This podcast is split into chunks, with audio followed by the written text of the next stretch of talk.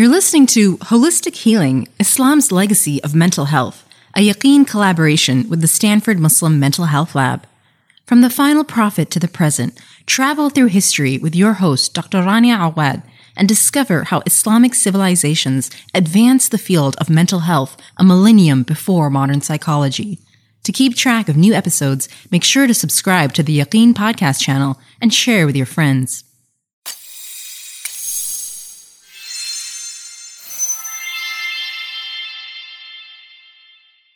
بسم الله الرحمن الرحيم وصلى اللهم على سيدنا محمد وعلى آله وصحبه وسلم أجمعين. Welcome to a new series on the history of Islam and mental health. Although the topic of mental health has received a good bit of interest lately, there are still some people who really don't believe in the topic of mental health at all. Some Muslims say that mental health issues are a Western construct and they don't really apply to them. Others say all I need is strong faith and others might say, the Prophet Muhammad ﷺ never saw a therapist. Why should I? And what they may not realize is that the Prophet Muhammad ﷺ not only acknowledged and addressed psychological challenges, but that he himself laid the very groundwork for generations of Muslim scholars after him to discover, classify, diagnose, and even treat mental health conditions. In this video, inshallah, we're going to talk about some examples of the prophets themselves, salam, and how some of them experience intense emotional challenges, and how the Prophet Muhammad wasallam encouraged us to deal with our mental health difficulties. Let's start with the prophets salam and ask ourselves, were they immune to mental health difficulties? The prophets, yes, they were the best of all of creation, but as humans, they also experienced grief, stress, and other emotional difficulties during their prophethood. There are many examples where the Prophet Muhammad wasallam himself experienced intense sadness. One of them was a year long episode of bereavement after the death of his wife Khadija and his uncle Abu Talib. His grief was so intense that historians coined this period of time of his life Aamul Huzn, or the year of sadness. And earlier in that same year, there was a social economic boycott placed upon him and the early Muslim believers that contributed to the stress that would exacerbate his year long struggle with grief. Then, take the example of Prophet Yaqub, Jacob, alayhi salam, who suffered from a prolonged period of grief after the separation from his son, Sayyidina Yusuf or Joseph, alayhi salam. The Quran describes Jacob's sorrow that eventually led to the weakening of his eyesight and according to some of the scholars, even potentially blindness altogether. In Surah Yusuf, we read, وَبْيَضَّتْ عَيْنَاهُ مِنَ الْحُزْنِ فَهُوَ كَظِيمٌ That his eyes turn white out of grief that he suppressed. And in the Quran, also, it speaks about the importance of managing your grief and coping with stress. In the following ayat, for example, it highlights how the Prophet Muhammad وسلم, experienced uh, physical and psychological health were really affected by the care and concern for those who opposed the message of Islam. فلعلك باخع نفسك على آثارهم إن لم يؤمنوا بهذا الحديث أسفا O Prophet, will you grieve yourself to death over their denial if they continue to disbelieve in this message? And so then he was instructed by Allah subhanahu wa ta'ala, فَلَا تَذْهَبْ نَفْسُكَ عَلَيْهِمْ حَسَرَاتٍ Do not grieve yourself to death over them, O Prophet. So in these examples and many others, we see that, like us, the prophets were not immune to psychological and emotional difficulties. Now let's turn to how the Prophet sallallahu alaihi wasallam encouraged us to deal with our mental health challenges. The Prophet sallallahu alaihi wasallam really helped us cultivate healthy attitudes regarding coping with illness and disease. For example, he taught the companions that suffering can actually be a blessing from Allah subhanahu wa ta'ala with many benefits. And he said, Mayuridillahu bi yusib minhu. That whoever Allah intends good for, He actually sends them affliction that betters them. This cognitive reframing that the Prophet taught us can actually help us reduce the stigma associated with suffering that you can have someone who is deeply suffering, but is also deeply beloved to Allah subhanahu wa ta'ala. because Allah tests those whom He loves the most. The Prophet Muhammad ﷺ also said, How wondrous is the case of the believer. There is always good for him in everything.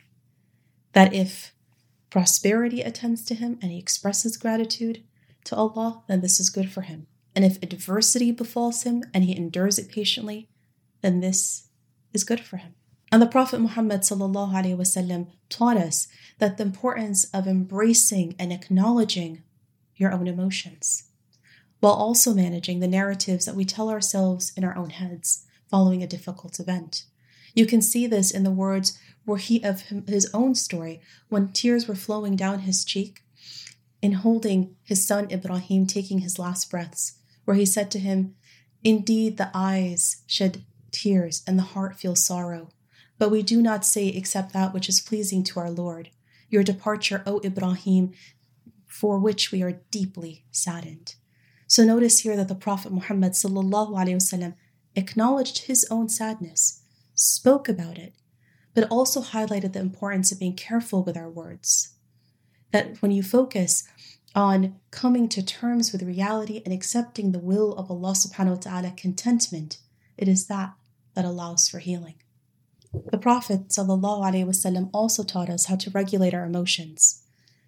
He taught that if we he taught the companions and gave them practical advice, situation specific advice, like if they were angry and they were standing, then they should sit, and if they were sitting, they should lay down.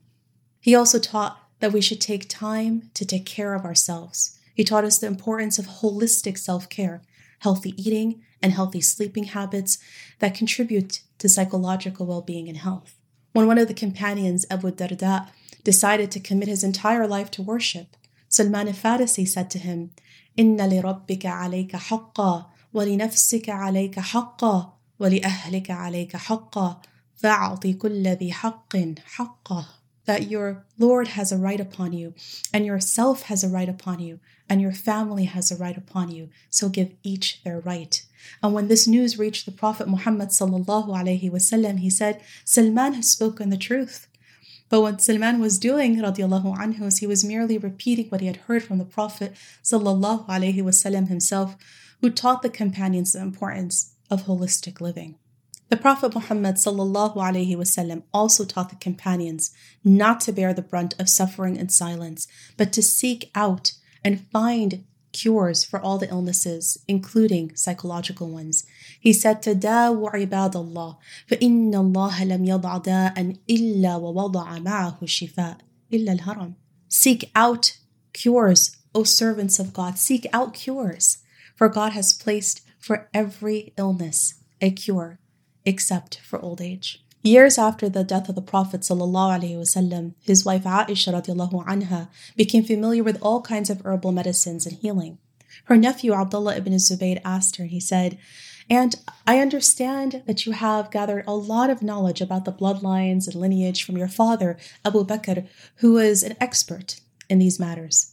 And I understand how you learned came to know so much about Islamic jurisprudence because the Prophet Muhammad وسلم, taught you this.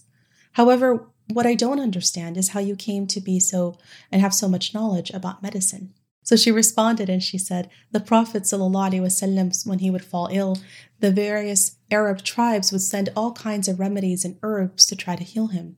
And from there stemmed my interest in medicine. We also find that it's not surprising that Sayyidina Aisha radiallahu anha was amongst the earliest Muslims to diagnose and to treat illnesses, including psychological illnesses. In fact, she would often prepare a special dish called talbina, which was a soup made of barley, milk, and honey, and use this to actually treat those who are experiencing anxiety, depression, and even bereavement induced psychosis. And when she was asked about this, she said, I heard the Prophet ﷺ say that talbina helps the ailing heart cope and find rest, and relieves sorrow and grief. So, this is proof that physical remedies can be used to treat emotional ailments. We were also taught by the Prophet ﷺ to reduce our anxiety through prayer and dhikr and supplication that the Prophet used to focus his psycho spiritual healing in prayer, And he would say to Sayyidina Bilal, Arihna biha ya Bilal. Oh Bilal, allow us and call the adhan to allow us to find comfort in it. And that the Prophet ﷺ would recite the Quran alone in prayer at night, pausing between each of the verses in order to internalize the meanings carried within it Because the Quran speaks of the, about this peace bringing quality.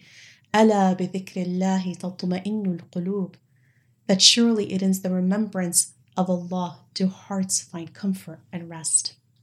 The Prophet Muhammad also had a morning and evening dhikr routine in which he would often remember Allah closely. And Anas ibn Malik anhu taught us that the Prophet had this morning dua that started with, O oh Allah, I seek refuge in you from worry and grief. And so, how is it that you can have a tradition that literally teaches us how to make dua in order to seek refuge from worry, grief, sadness, and then try to say that Islam does not acknowledge mental health? Let's remember that the prophets were sent to us as role models, and that the last of the prophets, the Prophet Muhammad sallallahu alaihi wasallam, came to teach us and exemplify for us holistic well-being. His teachings were the very impetus that allowed Muslims to become the pioneers in the field that today we call mental health. So be sure to watch the next videos in the series to learn more about how Muslims were at the very forefront of some of the greatest advancements in the field of mental health. So let us revive and uplift our rich heritage and holistic well being. And it's time that we shine the spotlight on our incredible legacy this legacy, inshallah, on mental health that we should all be proud of and move forward. Walhamdulillahi Rabbil Alameen. This podcast was brought to you by Yaqeen Institute for Islamic Research, dismantling doubts and nurturing conviction, one truth at a time. For more great content, visit yaqeeninstitute.org or download our app from the App Store. Until next time, this has been Holistic Healing.